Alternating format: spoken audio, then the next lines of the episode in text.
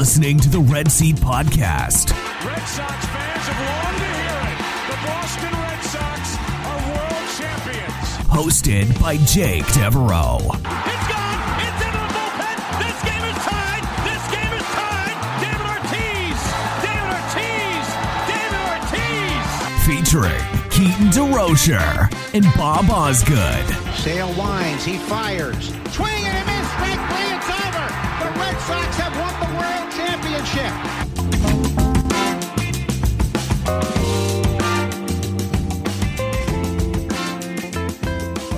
Welcome back to the Red Seat Podcast. This is your host, Jake Devereaux. Today I am joined by Keaton DeRocher and Bob Osgood for episode 300. Hey. Woo! Yeah, um, I wish I, I had something special planned here for 300, but um, we just have so much baseball to talk about today, so we're gonna we're gonna celebrate in our own way by getting into the nitty gritty of what this roster means, um, and what it needs, I should say. Um, you can always email us, redseatpodcast at gmail.com as well. Um, but yeah, I mean, this is a pretty big deal, guys. Milestone 300. Um, I feel like a lot of podcasts don't get to 300. Uh, that's very many years. I want to say this is like the eighth or ninth year or something like that that we've been doing this show.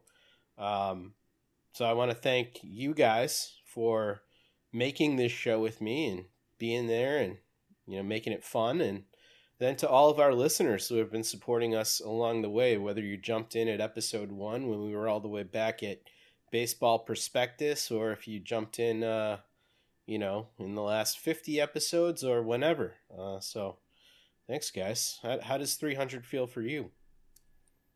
Feels great.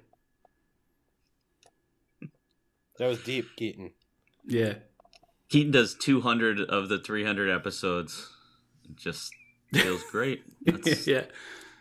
um, yeah, I don't know. I've been here for like the last 50 or so after, you know, the countless others that Shelly and I did with the On Deck pod. And I'm just appreciative of you guys for including me here and having a platform and a chance to talk about the Red Sox isn't something that I take for granted. And, you know, that's at least 300 hours, Jake, that you've been talking about the Red Sox. So that's no small feat. And Keaton, you as well. Been here for a long time. So cheers to all of this. Sounds like Bob also thinks it's great. Yeah. Yeah, I would like. Uh, I wish that there was somewhere between all the podcasts that I've appeared on over the years where somebody could make like a uh, what do you call those? Like a, a supercut of all of the times that I've talked about Rick Porcello, and I bet there would be at least thirty hours of Rick Porcello talk. So I would. Uh, I was there for a He lot of tops those any hours. other You are name. correct. I think he tops every other name. Would you say Keaton? I would. Yeah. Yeah. Followed by uh, Scooter Gennett in a close second. yeah, right. Uh, Had to get the Scooter reference in on number 300. All right. Well, th- this is the first time that I've been on in like over a month, which is kind of weird. Um, I don't usually take a break from this show, but uh, you know, life got in the way. Um, so I haven't been on since the Red Sox hired Craig Breslow. Um, so I know you guys already did an episode, shared your thoughts on Craig Breslow, but I just want to kind of give my two cents before we dive into what we're going to be talking about today on the show. I like the hiring. I'm excited about it. Um, I'm really excited not to have to mention Bloom's name ever again. Um, and you know what? I love the idea of bringing in a former player. I'm impressed by what he did in Chicago um, with the pitching. I've heard a little bit on different podcasts about how he approaches uh, pitching, and yeah, I'm excited about it. I'm just excited, like, not to be thinking about the general manager or CBO or whatever he's called, chief baseball officer, um, as an obstacle to this team's success. I'm I'm finally feeling like full of hope about it. So that is a good thing. How are you guys reacting to uh, Craig Breslow? Any uh, any additional thoughts in the last couple of months or last month or so since you guys did your first takes on him? I think it's great.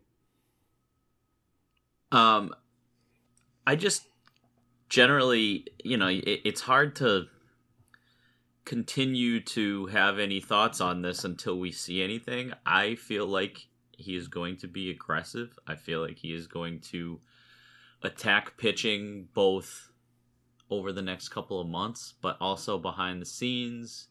Um, you know, trying to get the most out of the players that are already in the system that don't get traded this off season.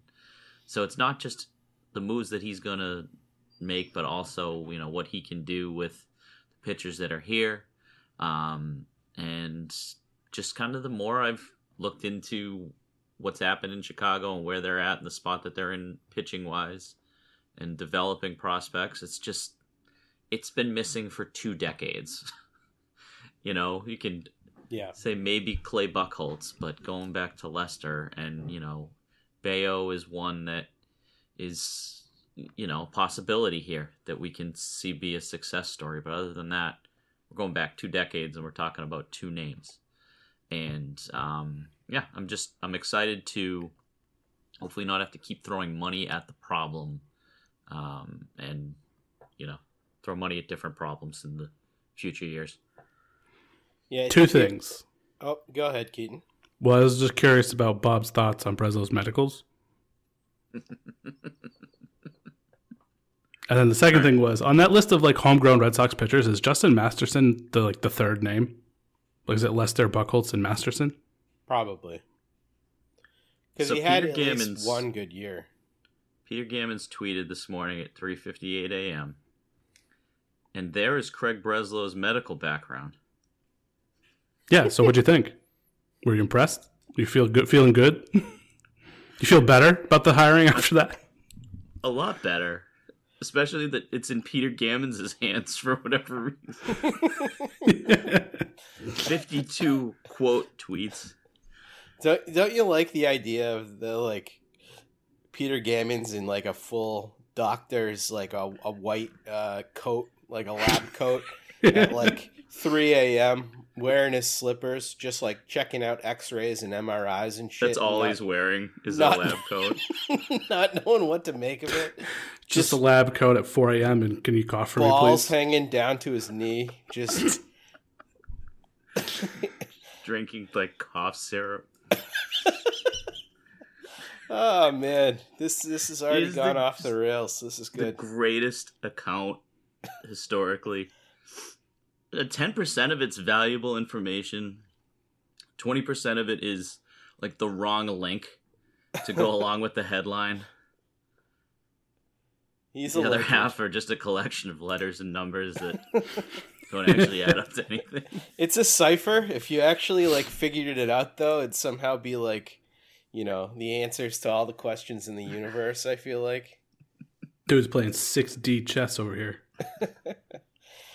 All right. Well, let's get back to Breslow here for a second before we put a bow on this. One of the things that I think I noticed uh, about the Breslow effect already was when the Rule Five decisions uh, were made. Essentially, who who the team was going to protect. They only chose to protect um, Luis Perales and Wikelman Gonzalez, and I thought that that was a little bit telling too, because one of the names they left off was Shane Drohan, and as we know, Shane Drohan, his stuff is not big stuff at all. In fact, it runs pretty counter to the way that Craig Breslow says he approaches pitching, with you know starting off the fastball and you know going from there. Um, so, you know, I, I think we might have already seen the first kind of taste of his preferences with that initial move of leaving Drohan unprotected. Yeah, and and we continued to put Drohan into that mix, but Drohan got called up to AAA on May 18th, and if you just isolate the AAA numbers, they weren't very good. A lot of blowups, a lot of home runs, and then you mix in what you're talking about with the the stuff, and I think that we might have got clouded a little bit by what he did at Double A, and um, yeah, you know, about seven or eight outings that were like five or six runs with multiple home runs. And it shouldn't have been as shocking as it was. When i first saw it i was surprised. And then i looked into it more and kind of what you just said there jake as well. And it he might get plucked, but I don't. It, it's not as certainly not as egregious as you know Thad Ward. You know, I had like to he guess, he, and tore it he does either, get but- plucked, but Yeah. yeah. Um, all right. Let's get to the meat of the show. On today's show, we're going to be doing a deep dive into the free agent and trade market at starting pitcher, second base, and right handed power hitting outfielder and DH. Those are the three spots that have really been mentioned the most when it comes to the Red Sox. Um, there's only been a few moves so far in the market. It's been relatively slow. Um, most of the moves have been on the pitching side, but most of the big names are still there. Ohtani hasn't signed, Yamamoto hasn't signed. The names that are off the board for the Red Sox, though, are some pretty big ones at the top for the pitching side. Aaron Nola signed a seven year, $172 million deal to return to uh, the Phillies. Sonny Gray signed a three year, $75 million deal to go to the Cardinals. Um, Kenta Maeda, two years, 24 million to go to the Detroit Tigers for some reason. Um, Lance Lynn, one year, ten million bucks to the Cardinals, and Kyle Gibson, one year, twelve million dollars, also to the Cardinals. So the Cardinals have been really, really active here. Um, those names are off the board. Obviously, Nola's a guy that we talked about quite a bit. Gray was somebody who was interesting. I really liked Kenta Maeda. Um, let's start with you, uh, Keaton. Any thoughts on the guys that are already off the board? You know, any of these names really bum you out, or you still feeling pretty optimistic? Yeah, I'm not sure about bummed out yet. Nola, that feels pretty. Uh, I know he was one of the ones that I had on my target list, but also I, I wasn't super confident in that. And the deal that he signed is pretty, pretty all right deal there. Sonny Gray is the one that kind of. I'm really surprised that 34 year old Sonny Gray got a three year, $75 million deal. And that makes me a little hesitant for the rest of the pitchers that follow that is that might throw kind of a wrench into some of the things that we were maybe hoping for coming this offseason. I, I guess I'm kind of interested to see what the next deal or two is that follows after that. That seemed like uh, expensive. Yeah, I'm I'm curious. Do any of you guys remember what his prediction was for a contract um, on like Fangraphs or anything like that? I don't remember what his prediction was and how much higher that was than than what was predicted um, for the market. It it didn't seem totally off base to me, um, considering kind of how well he pitched last year. But I also agree with you, Keaton. Like I wouldn't feel super comfortable uh, with giving him that deal. The uh, and, and I'm sorry I cut out for a minute if you ask me anything. But Gray um was three for seventy eight was Ben Clemens's Fangraphs estimate, and the like average and median were around three years, sixty five to seventy. So I don't think it was that far off, uh, at least for Yeah. Fangraphs. Spochak had a three for 60. Okay, so maybe a little more per year. I think there, uh, given the age, I mean, I know the pitching is, as uh, the age goes, is a bit relative, but I just feel like he's had a really volatile career. Like he hasn't always been a stud, and I feel like that it's kind of the money where you feel it's you're spending on someone who's a little bit more reliable. Yeah, I think that's that's fair to to say. Yeah, I mean, I was disappointed with Nola. I shouldn't be surprised though with Dombrowski just coming out of the gate firing and getting his guy. 'Cause that's just what he does, and we probably, you know, should have seen that as more of a possibility. You know, it was just what like day two of free agency. It's like, yep, Nola's coming back seven years. Whoa, right? And you know, that was probably anticipated that he was going to get six, but it's a reminder that this is what they're going to have to do if they're going to go out and sign one of these free agent names that are left. They're going to have to give an extra year or they're going to have to give 5 million per year more than what we're seeing in these estimates because the last couple of years if you remember it's like we see these numbers pop up and we're like, "Whoa, I didn't see him getting that." and Team X was aggressive here, and then everybody's gone. So if they're gonna go the free agent route, they're gonna have to be aggressive with somebody. Yeah, and I'm totally okay with being aggressive uh, with with somebody, especially if you like them. I think like that's clearly what you have to do, and the way that Dombrowski got his guy was, you know, giving him an extra year and some added security. And if you're going to do it, I mean, you want to do it with a pitcher who's durable, and Aaron Nola certainly has been. So I think that's a big, big one to come off the board. Not quite as as bummed out about um, Sonny Gray. I don't care at all about Lance Lynn and Kyle Gibson, so that's fine. But Kenta Maeda uh, is one who I was kind of eyeing as a back end option. He was pretty good last year in limited time, so a little bit bummed out about that. But there's still plenty of pitchers um, out there on the market for the Red Sox. And so what I did was I separated the pitchers out into what I thought were tiers, um, kind of where these guys should be grouped. Um, and let's go ahead and go through some of those. I included not only pitchers who are free agents, but guys who have been clearly talked about um, as being available this winter. So tier one, I had Yamamoto, Nola, who's gone, um, and then Jordan Montgomery and Corbin Burnes in that first tier. Tier two, I have uh, Tyler Glasnow uh, as a trade candidate, Blake Snell, um, Dylan Cease as a trade candidate, Shane Bieber as a trade candidate. Tier three, I have uh, Shota Imanaga I should say. Um, Kenta Maeda, I had there. Uh, Marcus Stroman, Lucas Giolito, Tyler Mahle, and Eduardo Rodriguez. And then tier four, I had Michael Wacha, Michael Lorenzen, Hyun-jin Ryu, James Paxton, and Sean Manaea. And I should mention, I, I also had Sonny Gray in, in tier two. Um, so, Bob, let's start with you. Um, first of all, do you agree with how I have these tiers set up with these pitchers? Mostly, yeah. Um, I think you can make an argument that Glasnow and Snell are in tier one, but I think that I know why you have them just for. Um,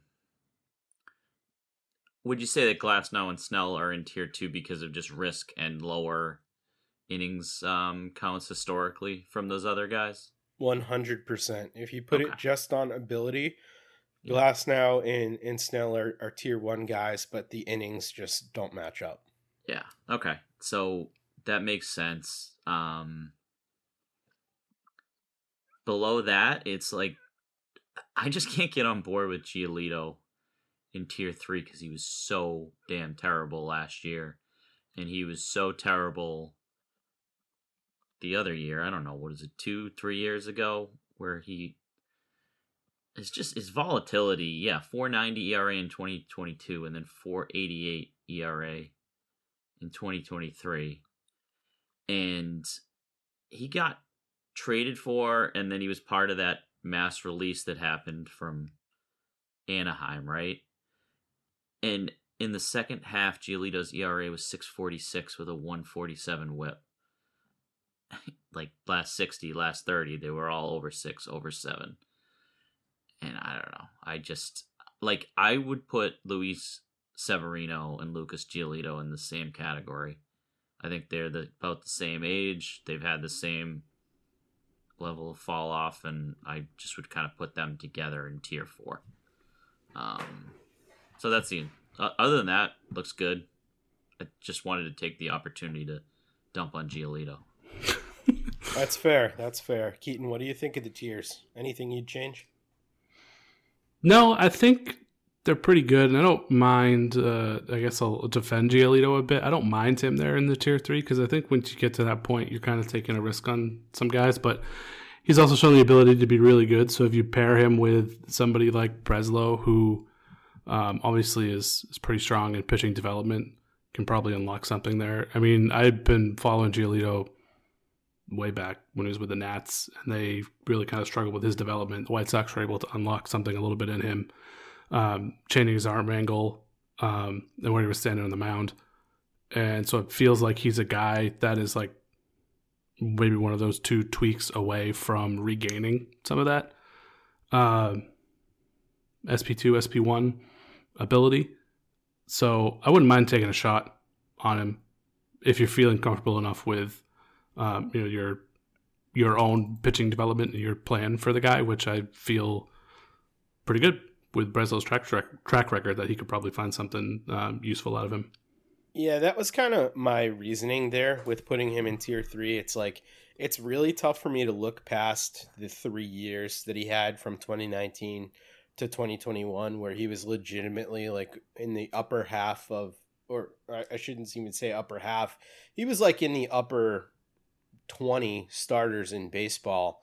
Yeah. Probably make an argument he was in the top 15 at least um, for those three years in terms of you know kind of everything innings results. Um, he's always struggled with giving up too many long balls, but yeah, I agree. He, he's he's that big bodied pitcher with good stuff who he's still only 29 at this point. So yeah, I, I think that's why I threw him in there. Um, six foot six too. I mean, he's just like he's a big guy who, when you think about Luis Severino and the injuries that he's had, comparing those two, it scares the crap out of me. So, so Bob, would you yeah. legitimately take Severino over Giolito at this point? I just think they're one and the same. And if Severino is going to be cheaper, I would take him. So before 2023, Severino's career ERA was 339 and his strikeout rate was 10 per 9. And I know that that has fallen off, but I don't see any more of a fall off there than I see with Giolito. So if they're going for different contracts, I would rather throw Severino into the mix if, you know, I mean, that's, again, we're talking last resort type of guys down there, right? I want two better arms than that. But yeah, yeah I would say that, that they're similar. I guess we're kind of polishing turds at that point. But right. yeah, I mean, Uh, when it comes to smaller bodied pitchers with an injury history, it just scares the hell out of me. Um, yeah, and that might just. I just my, think he, he could bias. be one of those that's a that's a tweak away if we're talking about, you know, getting in the lab. And I think that he was in that like Driveline group of names that I heard a week or two ago. Oh, that's interesting. Yeah, I mean, when Severino was on, he was great, but uh, not sure how we got on Severino in the first place. But uh, that's my fault. no, it's all good, man. Um, so l- let's move on to the next question here. So uh, I believe that they need to add at least one arm from tier one, and preferably an arm from tier two. I think you could make an argument that if it's the right arm from tier three, coupled with a tier one arm, that that would be okay. Um, let's start with you, Keaton. How do you assess that? Do you agree with my assessment on what they need to add, or do you feel like you know maybe just adding one of these guys might be fine? What What's your take? No, I think they need more than one. I think they need two at least that they really can rely on. So, I mean, definitely one from tier one. And then I think I would be fine with any from tier two or tier three. But they definitely need to come out of this either with through free agency or with a trade with two more starting pitchers. What do you think, Bob? I agree. I just think it's going to be easier said than done because there are so many teams and so many big market teams that are going to be looking for pitching. And if we're just talking about the free agent names that we know are available, these other trade candidates are rumored right now that elite to very good range tier contains Yamamoto, Montgomery, and Snell. And that's it. so yeah. the odds of getting two of them in free agent first of all, I don't know that they're gonna go I feel like they'll go after one in free agency and one via trade, whether it's one of these names or not, just in terms of how much long term money they're spending on pitchers in their 30s. I feel like, you know, they'll give one five to seven year deal out and another one as a trade candidate that has a year or two left. Um, but it's just, you're going to be battling this out with, you know, the Yankees and the Mets and the Cubs. I mean, the Cubs are on the same track that you are. They think that, you know, they just made their big signing of Counsell and are flush with money and ready to go. I mean, you're going to be battling them out and eight other teams that need pitching. And I just think it's going to be tough. So, yes, they need to be aggressive and they need to get one from each of these tiers or at least a tier one and a tier three. But we easily could be sitting here three or four weeks from now, pissed off um, that they're going to have to go to Plan C or Plan D. And it sounds like with Yamamoto that he's not going to make a decision at the winter meetings that that's going to come after the fact. So it seems like you got to come out of next week with one big name and not be risking getting shut out or have to go overpay for a stud pitcher. Yeah, I agree with that assessment. And in particular, I agree with the idea that they should sign one and trade for one. Um, because I, I do think this market is going to get pretty silly pretty quickly, especially for the top guys. I think Yamamoto is going to be real north of 200 million bucks with whatever his contract ends up being. And I also think that some of these names are a little bit limiting. Like, there's no possible way that the Rays are trading Glasnow to the Red Sox. Like if they trade him, it's going to be to a National League team, and one of the teams that's already been mentioned is the Ray, the uh, Reds, I should say, as as a possible trade candidate. So like you can take that guy off the board. Um, but let's talk about the guys in Tier One: Yamamoto, Montgomery, and Burnes, uh, being those three guys. Uh, which one of these do you each prefer that the Red Sox uh, go out and get from tier one. Um, who, who's your guy here, Bob? Well, I, I hope they get Yamamoto. Um, that would be, you know, it might be different than who I think they're going to get, but you know, just kind of the the fact that he's entering free agency at 25 years old. There's the possibility that he could get a eight, nine, ten year deal or something crazy here. So they you know, it's going to be interesting to see how far people are willing to go with the years because how often do you see a pitcher at this age reach free agency? It doesn't really happen. So getting someone that's entering their prime coming off of the three equivalent Cy Young awards that that he's had in somebody that has just such a minuscule home run rate, you know, whether that'll translate over here, who knows, but it's like 0.1 per 9 or something like that um, in Japan, and just the more film that you watch on him, he just has so many pitches and keeps the ball down and has strikeouts and just um, you know the innings counts. It just I don't know. It's hard not to uh, to dream on that name at that age. Um, but any one of these three, if you told me a month from now between Yamamoto, Montgomery, and Burnes that one of those is going to be wearing a Red Sox uniform, next spring, I think that that is a success. So I just think it's essential that they get one of these names from this tier or someone that we don't know is available in that tier. Yeah, I agree with both of those things. Keaton, what's your take on this tier? Who's your top guy? Exact same as Bob. Yamamoto would definitely be my top guy there. Control is amazing. Stuff is amazing. The fact, you know, that he's a free agent at his age doesn't come around with especially with the the way that the international market is structured with the major leagues now. Um, just the opportunity to sign a guy that's 25 is pretty rare, let alone a guy that's got this crazy potential. So yeah, he's definitely my number one.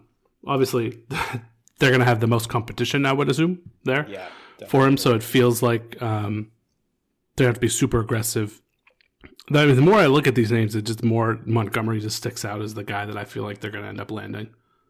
All right, so th- that leads into my next question because I agree with both of you guys that Yamamoto is the guy who I'd want the most out of these.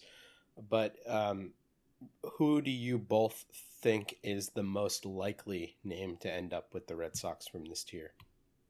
I think Montgomery. Yeah, I do as well.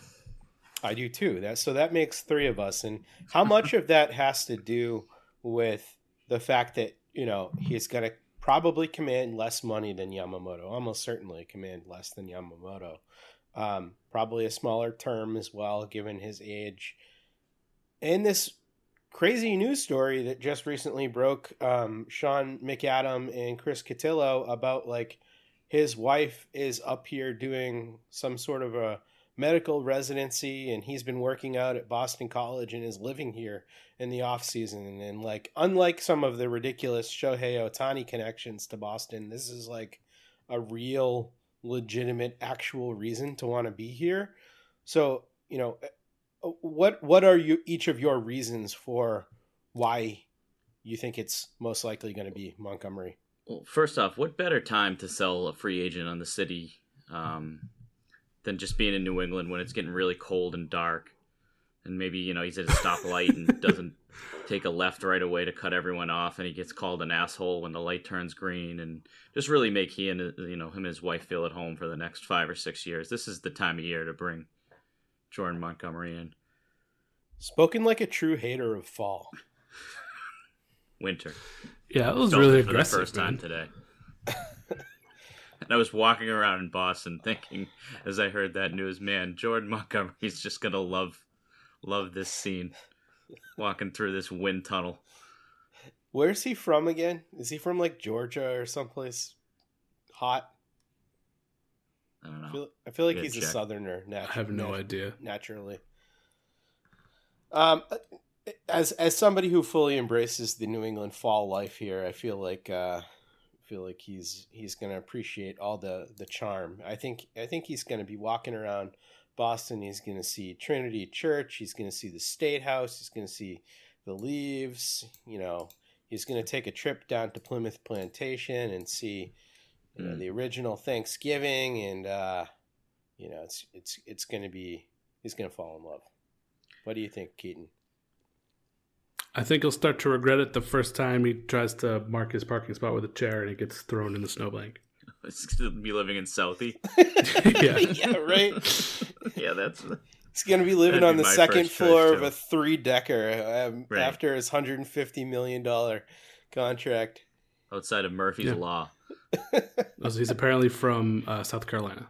Okay, all right. in, all seriousness, I think that you know the fact the the reason that I was saying that they need to be aggressive next week is, you know, with with Yamamoto potentially not being available next week, it sounds like it, that's not going to happen in the winter meetings. I think if they're going to be aggressive, and if there is interest.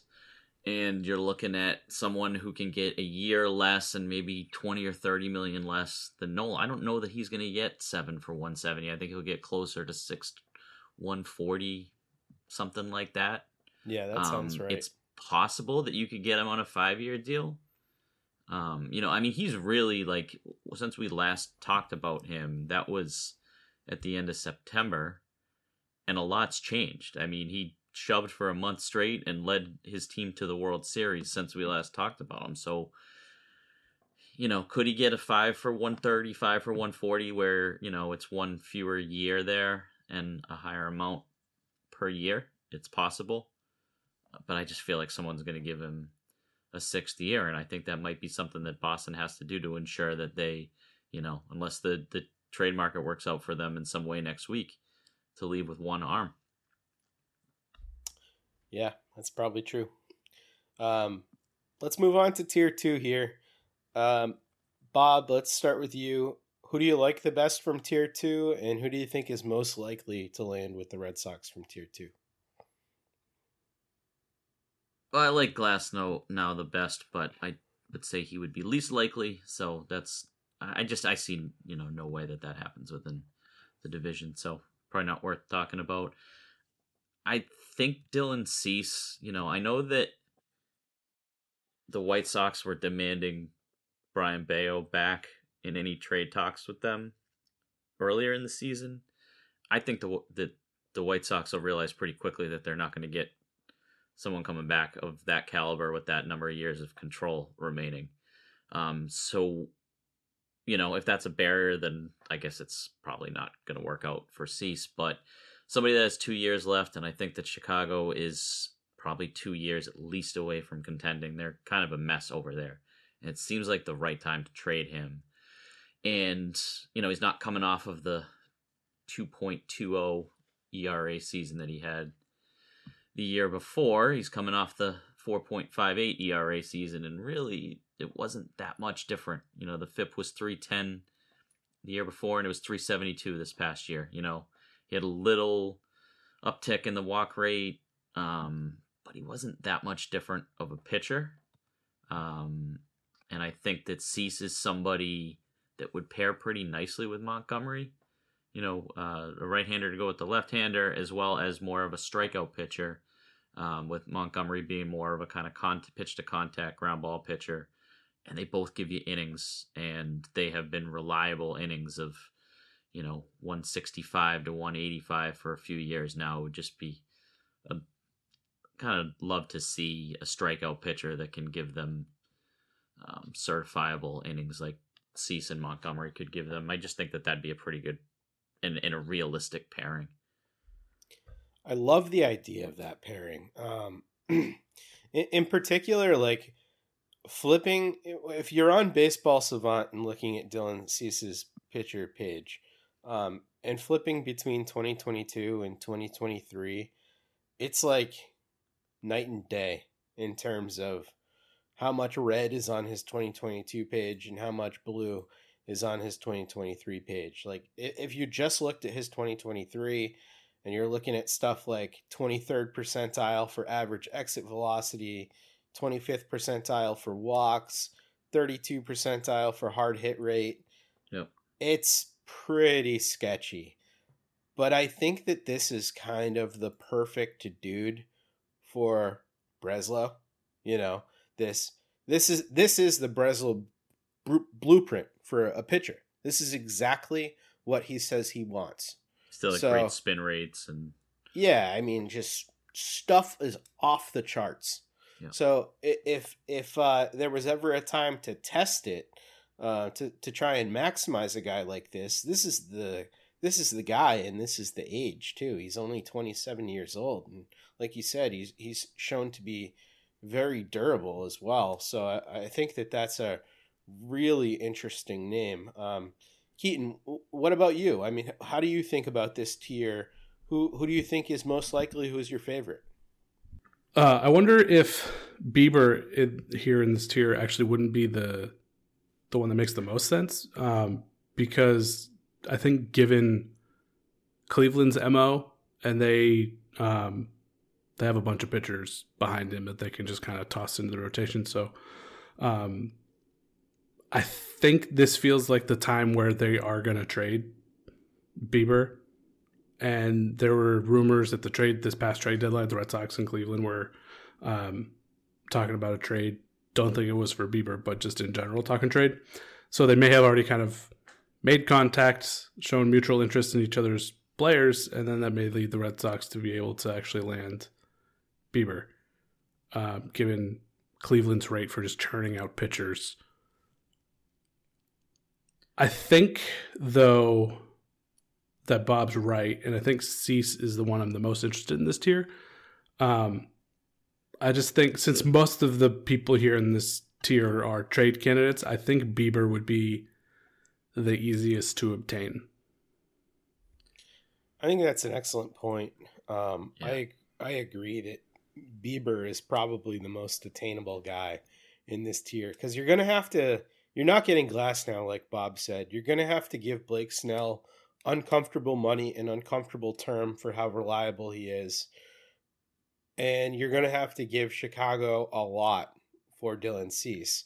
Whereas with Bieber, with the diminished stuff, you're still getting a guy who knows how to pitch. Like he doesn't need stuff to be impactful um, because of how he he pitches. So I agree that that's probably the most likely if if I was if, if I was guessing. But the idea of of Dylan Cease coupled with Breslow uh, is is pretty attractive to me.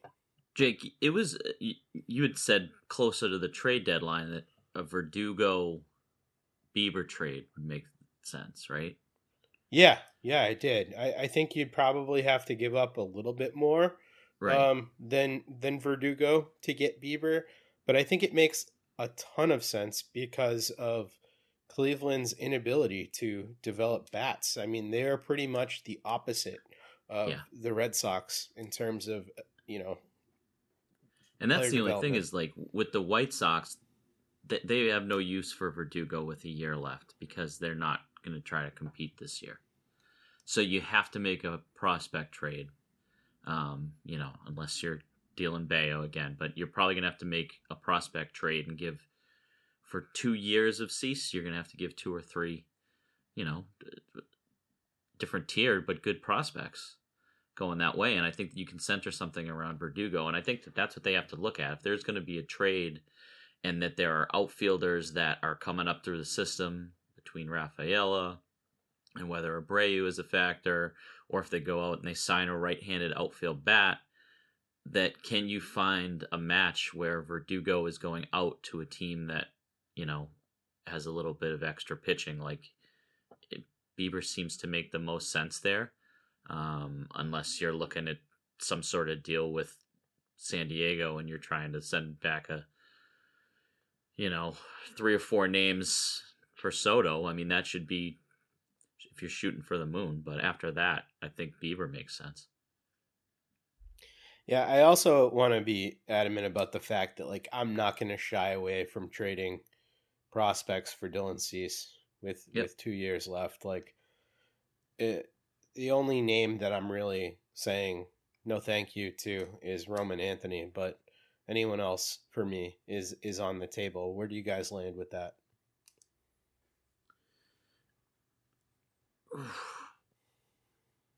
So, yeah, I mean, I was gonna say that that I feel that way about Soto, um, where anybody but Anthony I would put on the table, and that includes Mayer, especially if we can get, you know, Ha-Seong Kim back as well, or something along those lines, and they get an infielder of the future going back their way. Um, you know, I feel like there is a path if you include Mayer to get Soto in. But you're saying you, you would deal Mayer for Cease. I would deal Mayer straight up for Cease in a heartbeat. Yeah. Yeah, I think with two years. Yeah, Um I because I don't getting- disagree. You're getting ages 27 to 28. Those are really good seasons for a power pitcher. Yeah. Keen, what do you think? It's that's really interesting. Yeah, I think I would say Anthony and Mayer are the ones that I would try not to deal for Cease, although you, you probably would have to include one of them. Uh, for Soto, I would trade anybody. Yeah. That's fair. I mean, it is one freaking Soto. So Yeah. All right, let's move on to tier three, and let's start with you, Keaton. Out of these names here, Imanga, Stroman, Giolito, Mahle, E-Rod, or anyone else you want to add to your tier three, um, who do you think's most likely, and who do you like the most? I love Marcus Stroman. Um, the past three or so seasons, he really changed who he was as a pitcher and just started kind of pitching to his strengths, and it super paid off. And stopped trying to be like a power guy and striking everybody out, and really started leaning on that nasty slider uh, and making people look like fools. Uh, and so I think he's he's reached the point where um, he's an extremely strong option. Uh, he's not going to strike out a ton of guys, but he's also not going to walk a lot of guys. He's going to keep the ball on the ground, not give up homers. Um, and is an extremely effective pitcher, especially in the American League East. So I like Stroman the most out of all those. Um, I don't think he's the most likely, though. I don't. I don't really know which one of these I think would be the most likely. It's it's kind of a crapshoot. Uh, I agree. Yeah. I think Imanaga is most likely. Um, I just think he's interesting. He has. It seems like he's an afterthought because of the Yamamoto sweepstakes, but if he'd come over in a different year, I don't know like how far. He's not the same kind of strikeout pitcher that Kodai Senga is, but he might be in a similar tier if he had come, you know, kind of the top arm that was coming over. It might be. Uh, we might be talking about him more than we are. He has excellent command. Throws from the left side and you know i guess if you got montgomery that wouldn't be a name that you'd want to it'd be more of a montgomery backup plan from the left side. I think the only issue with him is that he has some home run problems but you know if that's kind of in your th- number three number four starter range that you're looking for it's not you know if they if they get a top starter and that that's the other name they bring in i wouldn't hate that You know what I would really like?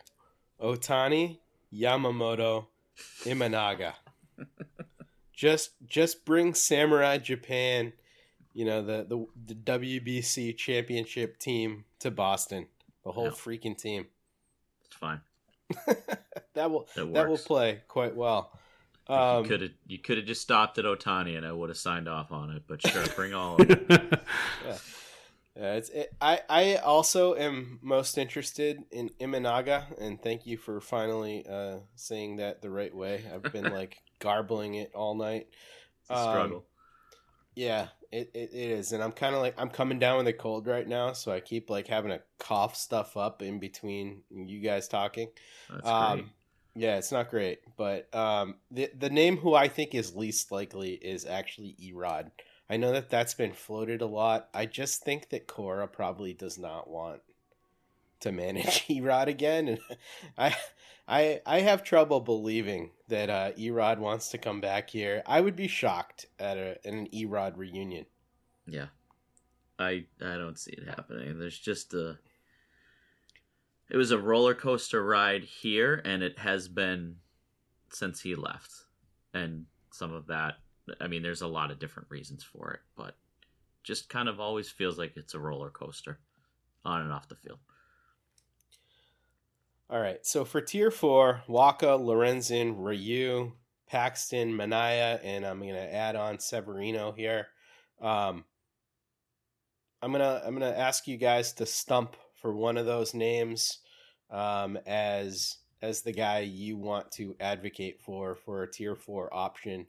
Let's start with you, Bob. Um, I would say bringing James Paxton back would be the top one there. I mean, if I'm just kind of sorting by first half and second half, and he definitely hit a wall down the stretch. But I think it's also understandable why he did because he hadn't pitched in three years, so it shouldn't have been a huge surprise to anybody. But in the first half, you know, in the in those first eight starts, 42 innings, he had a 32% um, strikeout rate and a 6.5% walk rate. So it was 25.3 strikeout minus walk. He had a 1.02 WHIP. Um, and he was, the velocity was there. And it's just, you know, yeah, he's 34, 35. We're talking about the bottom tier here. We saw what James Paxton can be. Um, so out of that group, I just saw more upside from him when he was locked in last year than I would expect from anybody else in there. But yeah, I mean, none of them excite me too much. That is very fair. He's he's usually good when he's on the mound. Um, what about you, Keaton? I was going to say the exact same thing and go with Paxton because it was pretty clear after the trade deadline he had just he had hit his max and is very clearly building up strength and stamina to go through an entire season. Um, but when he was on, it was crazy good. So I'll go somewhere else, uh, although I do agree with Bob, and I'll say um, Hyunjin Ryu. Ah, you bastard.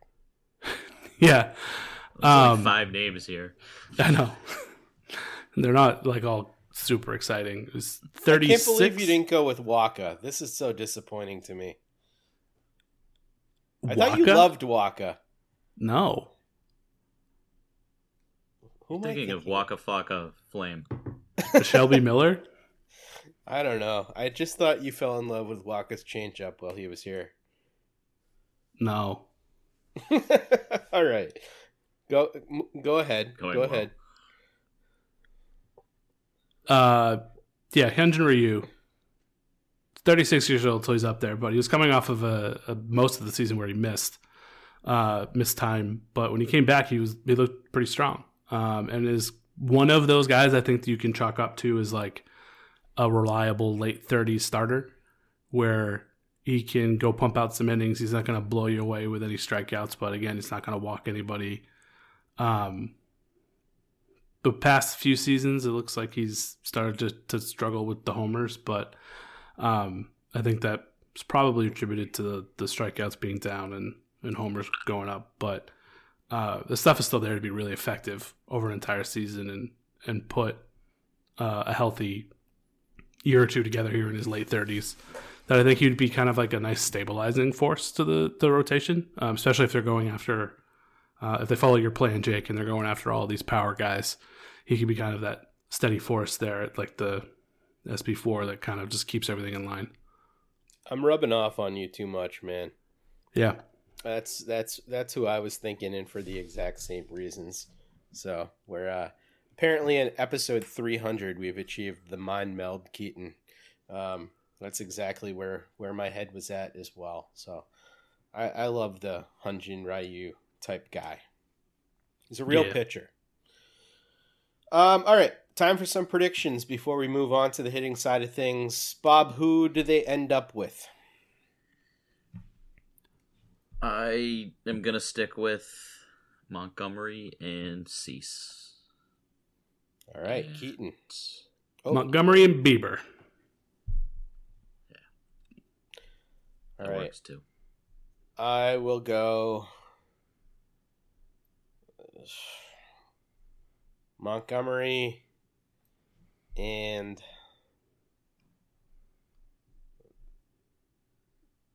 Cease. I I don't want to pick the same thing, but that's kind of what I think. Um, There's like a couple names to pick from in each tier. yeah, uh, bound to be some overlap. Well, let me throw this at you then, Jake. yeah. Would you give a Paxton like deal to Brandon Woodruff? And where would you plop him in these tiers? I would. I would put him in tier three only because shoulders scare the hell out of me. Yeah. And I don't think you get anything from him until probably the second half of the second year of the deal. Yeah, the injury that he has does not have a good success rate of even when players return of of even being close to what they were before that, which sucks because as I've said Woodruff is maybe my favorite, you know, pitcher in the league, top three favorite pitchers in the league. I love watching Woodruff pitch, but yeah, I mean shoulders just that shoulder injury even compared to Tommy John is just you know way higher success rate for the elbow. Yep, absolutely. So let's move on to second base. I think this is definitely the uh, highest priority after pitching uh, for the Red Sox. They already made one move, Craig Breslow's first move here. Uh, Luis Urias to Seattle for reliever Isaiah Campbell, who's a really intriguing reliever. Uh, I broke second baseman into tiers as well. The free agent market for second baseman is pretty bad, so my tier one consists of all trade candidates. Uh, Ha-Seong Kim uh, is in tier one, Brandon Drury in tier one, Jonathan India, and Jorge Polanco. All four of those guys are right handed bats. All four of them may be available.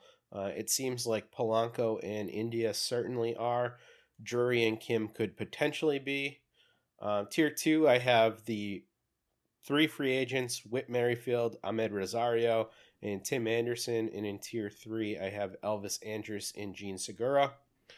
So, my question to you, and let's start with you, Keaton, is what should they do here at second base? How should they approach this position? Does it need to be a right hander uh, in particular?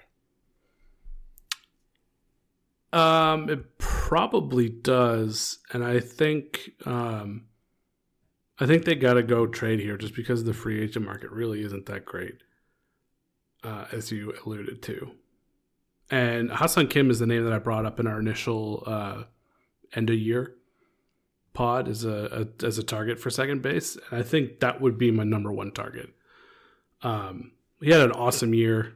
It's going into his age twenty eight season um, really kind of elevated himself. He plays stellar elite defense uh, and really picked up the offense this past season.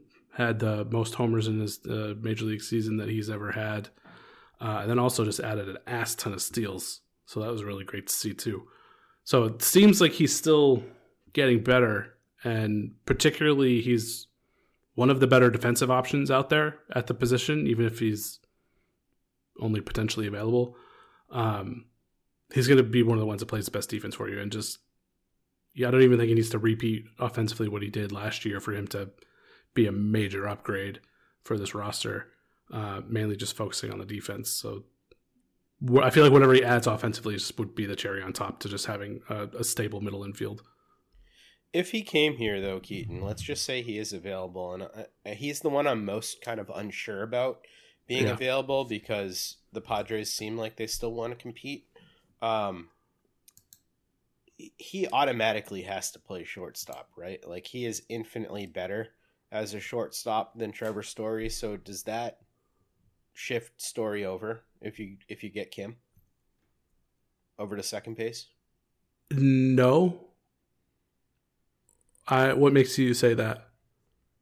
just because Kim is an elite fielder, you know, like I, I feel like one of the things we saw from Story was sure, like the range is still there with him, but the arm, even though it's better than it was when he went down with the surgery, it's still in the lower, you know, bottom fourth of the league in terms of arm strength from that position. So I just, I, I feel like a move still makes sense for him. Um I mean, Story was second on the Red Sox in defensive runs saved Mhm. in only 37 games, Oh which probably says something more about the team defense as a whole than it does on Trevor Story's individual skills. Um, but I still think Story's pretty darn serviceable at short. So I, I mean, honestly, I wouldn't, I really wouldn't have a, an issue either way. Who, who was playing short and who was playing second? Because I think you would then have an elite middle infield, whatever way you sliced it. But I don't think it's necessarily obvious that you'd have to move Story to second with that move. That's fair. That's fair. Bob, who's your favorite out of these, and what's your take on uh, Ha-Seong Kim and the defense thing? Yeah, I, I think that you guys are onto something with Kim. I just don't know that he's the most likely guy that San Diego trades just because he's got kind of a team friendly $8 million and they're trying to shed salary. And I don't know if that's the first guy that they would go for to do that. But at the same time, it just depends on what you're giving back. I don't think it's unreasonable. I think it's a great target. Um, I'll just go another direction. You know, with India and Polanco, those are interesting names offensively, and India seems like a good buy low for some team. I just don't think he fits in Boston because of the defensive struggles that he has, um, and I just don't think you can add another year of a subpar defensive second baseman and put India there with everything else that's going on, and you know another year with all their FIPS being one run less than the ERA or anything like that. So I just India's a good trade target, but I just don't know if he fits in Boston. I still would go with Whit Merrifield and go the free agent route. Um, for a couple of reasons. I just think, as I mentioned on one of our earlier pods, that he provides just stability and health at a position where they've had none over the last couple of years. That he's gone out and played 162 games year after year.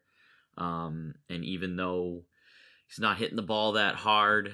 Uh, he's still fairly productive. You know, he had 272 average. He stole 26 bases, and he was plus four outs above average defensively at second base. And I just don't think that he'll command a ton of money in free agency. I think you could get him on a one year deal, maybe two, um, at like a lesser amount. But I just think that he's a he's a good player to bridge the gap. Um, that you can get in free agency if you're making a trade for a pitcher. And like I said, durability, health, defense, speed. I just think those are things that the team needs generally. And for one year, I'm fine with Whit Merrifield, even though I know it's not the the flashiest pick, and he's certainly declining. But I think he's got enough left for one year. There's been plenty of love thrown around uh, at Whit Merrifield, um, so you're definitely not alone on that take. He has was been the a- only second baseman name that is available as a free agent. So it's like, who else? Who yeah else could you possibly write about there? You know, when you're coming up with names. Yeah, I Amed mean, Rosario. I mean, like, yeah, those are the other guys, like the guys who are converting from shortstop, who are Yeah. who are the other ones. My But that's take, the same thing defensively. Is like Amed Rosario was, he might have been last in in the infield and in uh, outs above average. Sorry to cut you off. Yeah, no worries. Um, my take on second base is I also I feel like you need to go for a trade candidate. Um, I think it's most likely that out of all the trade candidates, um, the Red Sox go after Brandon Drury from the Angels because it seems like they're in a bit of a reset. I think Verdugo makes some sense there as a change of scenery guy. Um, I think a Verdugo for Drury swap might make a lot of sense um, especially if you're going to go after Cease instead. That's going to be a prospect heavy deal, not one where you're going to be probably putting uh, Verdugo in that. It doesn't really make any sense for Chicago, as you said. Um, and I like Brandon Drury because he's a right handed bat. He plays really good defense. His range is 89th percentile, outs above average, a really good fielding run value, and he barrels the ball and hits the ball hard. So, uh, 26 home runs last year, 28 home runs in 2022. I like the idea of adding some thump, right handed thump to this lineup with some good defense. So um, I'm excited about that name. Um, overall, the, the way that I kind of feel about this position is if they don't get, you know, one of those top trade candidate names from that, the, the tier one, um, I would probably prefer that they just kind of run with what they have with which is you know the Pablo Reyes and Manuel Valdez thing uh, rather than spending like 10 million bucks or whatever it's going to take for Whit Merrifield. Um, I, I know you feel differently about that Bob but how do you feel about that Keaton? What would you do if you miss out on the tier 1 guys Yeah, yeah. I mean, I suppose I wouldn't want to try and reach at that position because it, it falls off quite quickly. So I feel like running with what you have wouldn't be that much of a downgrade over missing out on like Rosario or Anderson. I would even put Merrifield at like a tier one and a half. There, I feel like he's closer to tier one than two. But I think that's I think that's also given li- like staring at those names kind of has that effect on you. Yeah, It's not I- great. you can make an Kinda staring argument Elvis Andrus. I think you you can make an argument Whit Merrifield is a better fit for the Red Sox than India or Polanco, based on like what they need. If if we're kind of all in agreement that what they need to prioritize is stability and defensive prowess, then certainly I think you could make that argument. Yeah.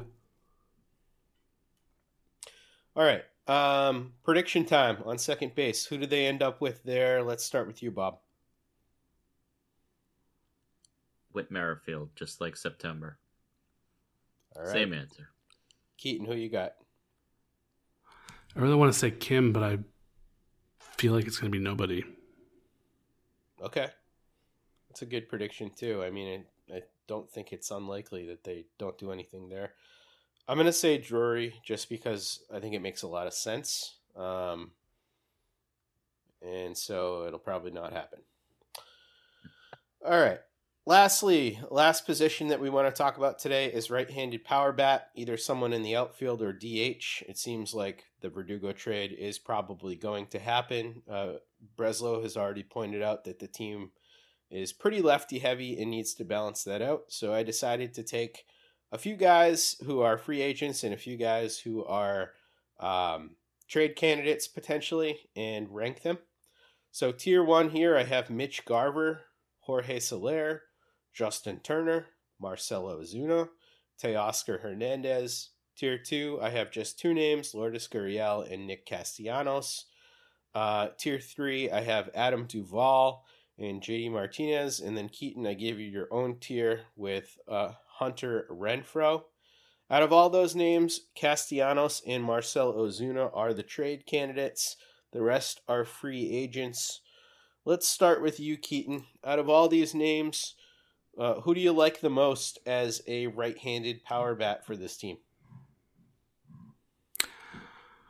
Um, I mean,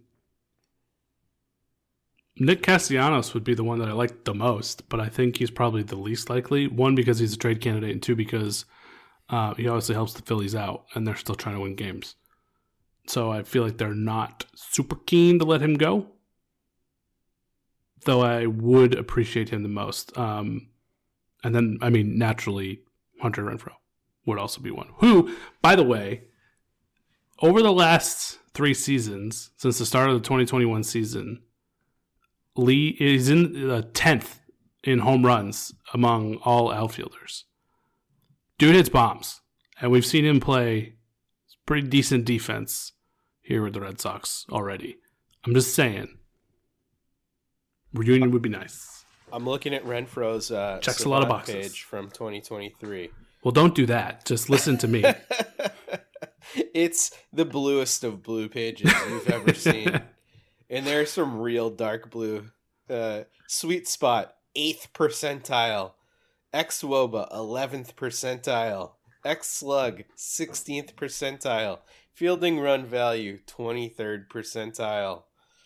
Woof. Do we want to leave out the fact that he was outright released in the second half of the season How dare you speak the absolute truth at me? by the Cincinnati Reds? So it was a, a down year. You- Haven't you had a down year, Bob?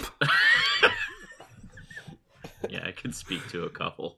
I just, I just wanted. I thought that was the elephant in the room that he was outright released. I'm sorry. Just makes it Um, all the easier to sign him.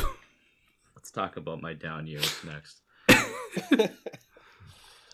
Um, All right, so my name would be Jorge Soler to go for in kind of tier one that you outlined there, but I do agree with Keaton about Nick Castellanos. I mean, he has three years and sixty million left on the contract, and you know his 2021 was excellent before he was a free agent, and then he had a down year, but then he kind of had a sneaky bounce back year in 2023. Um, you know, hitting 29 homers and 106 RBIs. Maybe it wasn't that sneaky and hitting 272. So I don't know if he's available. I think that's interesting. It's just that he has always played right field and he plays a subpar right field. And I don't know how well that would fit in Fenway or whether he can play left because he hasn't really played left a whole lot at all. So, you know, but that's one name to keep in mind. But I would go with Soler. I think that he would need probably three years. Um, so Justin Turner is, you know, bringing him back is another name that I would be totally fine with. So I'd say Soler, Turner, Castellanos. I'd be good with any of those. Um, you know, with with Soler, may, maybe you can get him for two, but I just feel like someone's going to go three years with what his power numbers have been like um, in over the last three seasons. He's just had some excellent power numbers, and he was very good in a contract year last year, hitting 36 more. You know, I guess the other year was 2019 that he had 48. He's not going to probably get back to that, but I just think he would kind of solidify the and break up all the left-handed hitters um, pretty well. But if they, if Justin Turner, as they say, enjoyed his time in Boston, and it's just that he's 39, so that's the only thing with him. But I would be totally fine with a reunion there. Yeah, I like Turner a lot, um, but my favorite name from this group, surprisingly, and it wasn't when I started looking into these guys, but uh, was Mitch Garver. And let me uh, talk about Mitch Garver here for a second. Another member of the World Series champion Texas Rangers. Um, he's super patient. He doesn't chase at all. He walks a lot. He hits for power. Um, my idea that kind of attracted me to the Mitch Garver thing was that you could pretty much just kick uh, Reese McGuire to the curb or trade him for, you know, bag of balls uh, and play Mitch Garver as your backup uh, catcher, somebody who really serves mostly as a DH, um, and kind of rotate in him, uh, him into different positions, whether that's DH or, you know, first base when when Casas needs a break or whatever. Um, you know, just looking at some of the numbers, 89th percentile ex woba, you know, 83rd percentile barrel rate, 98th percentile in chase rate. That was super impressive. last year, walks a ton. Um, I really liked that name. I don't think it's likely that they end up with Mitch Garver. He is 32.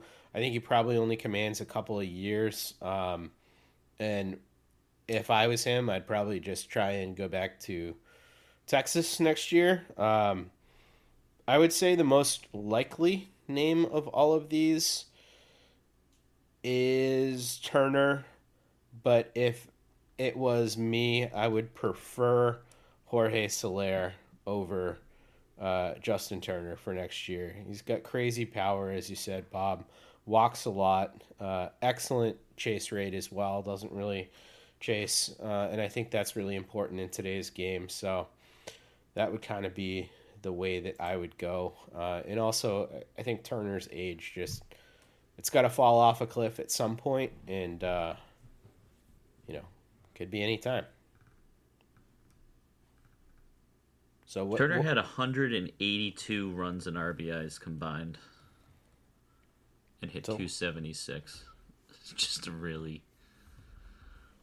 I don't know, he was a beast. almost underrated season that he had, uh, in playing the last two months, like without functioning feet. Yeah.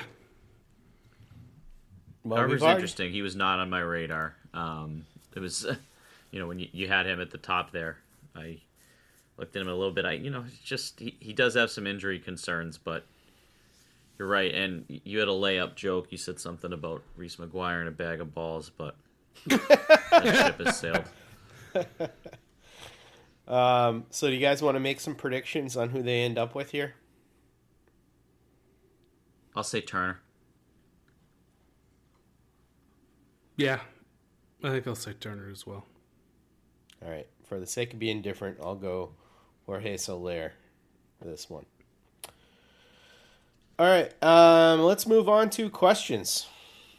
We have our first question is from Mark on Gmail, and he says, "If you guys were betting on it, what is the future of Nick York? Do you think the team is going to rely on him to be the next guy at second base, or does he get traded with all the prospect depth in the middle infield? Thanks." Um, let's go to you for this one, Keaton. What do you think happens with Mr. York? I would say 60% chance he is traded, 40% chance he's the next guy. All right. What do you think, Bob? Mm, I mean, there's the possibility that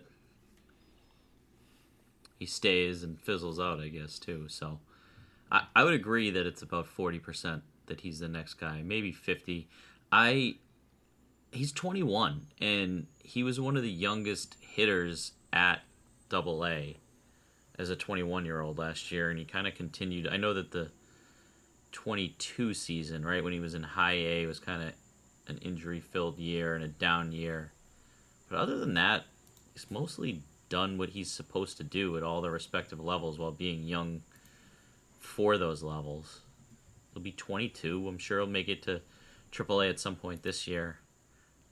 I don't know. I, I just think that he's become an afterthought because he was drafted a few years ago now and has kind of hovered in that like six to ten range of prospect rankings and stayed pretty steady with similar numbers in the power and speed department each year. But I don't know. I mean, I think he's just kind of. I think he still has a decent shot to be the guy, and he's just not talked about a whole lot. But I also, for that reason, could see him involved in a trade where he's not in your top tier, but he's someone that would be, you know, someone that you could throw into a trade for for a pitcher and isn't as devastating as an Anthony or a Mayer or a Teel. Yeah, I was to say I'm to be oddly specific here. I think Nick York's to be part of the Dylan Cease trade that they make. I think he ends up being a, a the second piece in that deal. I think it's to be Ceddanne Rafaela, uh, Nick York, Luis Perales, and Hunter Dobbins for Dylan Cease. Dang. Quite a haul, um, but not giving up any of your tip top names. Our next question is from Gavin Blackburn. He says, with Sonny Gray setting the, the market high for pitching, uh, who do you think the Red Sox end up with? Uh, we already uh, went into that in quite a bit of detail. So thank you for the question, Gavin. Our next one is from the surfing guy, and he says, What, if anything, can MLB do about this painful off-season pace? I know the union will not approve a deadline, so what would you guys suggest? Um, Bob, any ideas for this one? A, a two month lockout in the middle of it, so that uh, there can be a wild race to getting everything done before December first. That was the only year that that it was exciting, right? Was the lockout year? Yeah. because everyone realized that you know it was either now or you had to wait till probably March. Um, I know it's I I don't have any good ideas for this. It, it it's so much different than you know the other sports where there's just I don't know. Do you introduce some sort of like tampering period or something like that, like they have elsewhere, where you can kind of start to negotiate and then everything happens at midnight on the first night and there's a trickle down from there. I don't even know if that would work. There just seems to be a different dynamic in baseball. You know, you could change the the date that that free agency starts to coincide with the winter meetings or something along those lines. But yeah, I mean, this is this isn't fun just waiting around waiting for the first uh, domino to fall. I was gonna say this is baseball. There is no clock, but now there is a clock. Yep. True. I was gonna Yeah. say I, maybe I'm just used to it now, but this off season hasn't felt super slow to me yet. Yeah, you're just used to it. Well, that's a bummer. They could do the the uh, what they need to do earlier is the awards.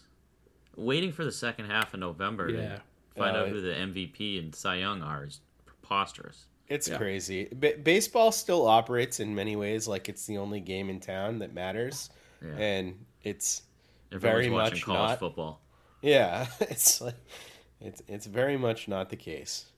Uh, Mike Toomey has the next one. He says, "This is a weird one. Would you consider taking on Kris Bryant if he came with a prospect and a ton of money?" I think I would think about it. I absolutely would not think about it. Uh, I don't want Kris Bryant on this team. What do you think, Keaton? I think Amador is the only prospect that I would really want. They're not really like prospect flush, uh, but he looks like a very, very good baseball player, and so I, I don't think they would they're going to part with him. What do you think, Bob? Yeah, I, I'm trying to think of worse contracts than Kris Bryant to be uh, saddled with. You know, Anthony Rendon. I mean, they did completely buy out Arenado, which was extremely dumb. Steven So, I mean, Strasburg. If you're, oh, that's a good one. Yeah, I mean, it's, If they're giving you anymore. Bryant for free, would you do it? If they do a full buyout like Arenado? Right, yeah. I mean, that's, Yeah. it's got to be. Well, they're not going to do this with five years left. They're they're, they're just going to. They operate differently than everybody else, anyways. Yeah. Oh, he was just awful, and he kept going back onto the DL. Hit two thirty three. Yeah, I don't know. I just don't see it. I mean, what a. Uh, he got that ring and got free agency and got out of Chicago, and he's just going to kind of uh, fade off and make a paycheck. And I don't know. I, I can't see any scenario where he gets to an Arenado level again. I, I think Kris Bryant's best career move right now is to join Henrik Lundqvist and uh, start a modeling agency of like Oh. past players because uh, Kris Bryant has those those blue eyes. He's he's a classically handsome dude. I feel like uh, he and he and Mr. Lundqvist could uh, did, could do some things What in about- the fashion world. What about Vern Lundquist? Uh, probably less so. Less Yeah. so. Yeah. Okay. Uh, our last one is from Jeff Wax with a uh, somewhat dickish question, but he says At podcasting school, are you taught the words um, like, you know what I mean? Actually, honestly, it is what it is at the end of the day, or is this simply innate? What Actually, think? yes. Honestly, day one of podcasting school, they teach you to work in as many ahs and ums as possible. You know what I mean? That way it feels authentic, conversational. But at the end of the day, we're just three dudes talking about the Red Sox, so it is what it is. Well done. All right. Well, that has been our show today. If you'd like to follow us on Twitter, you should. Uh, you follow Bob at Bob Osgood15. Follow Keaton at The Spoken Keats. Follow myself at, at Dev Jake. Uh, subscribe to the show uh, if you aren't already doing so. Monsters of Socks. You'll get this show and the other shows on our network. And uh, we'll be back in your eardrums soon, hopefully, with some news of some big pitching signings. Thank you guys for sticking with us along the way. 300 episodes down, 300 more to go, perhaps. I hope so. And we'll be with you again soon. Bye now.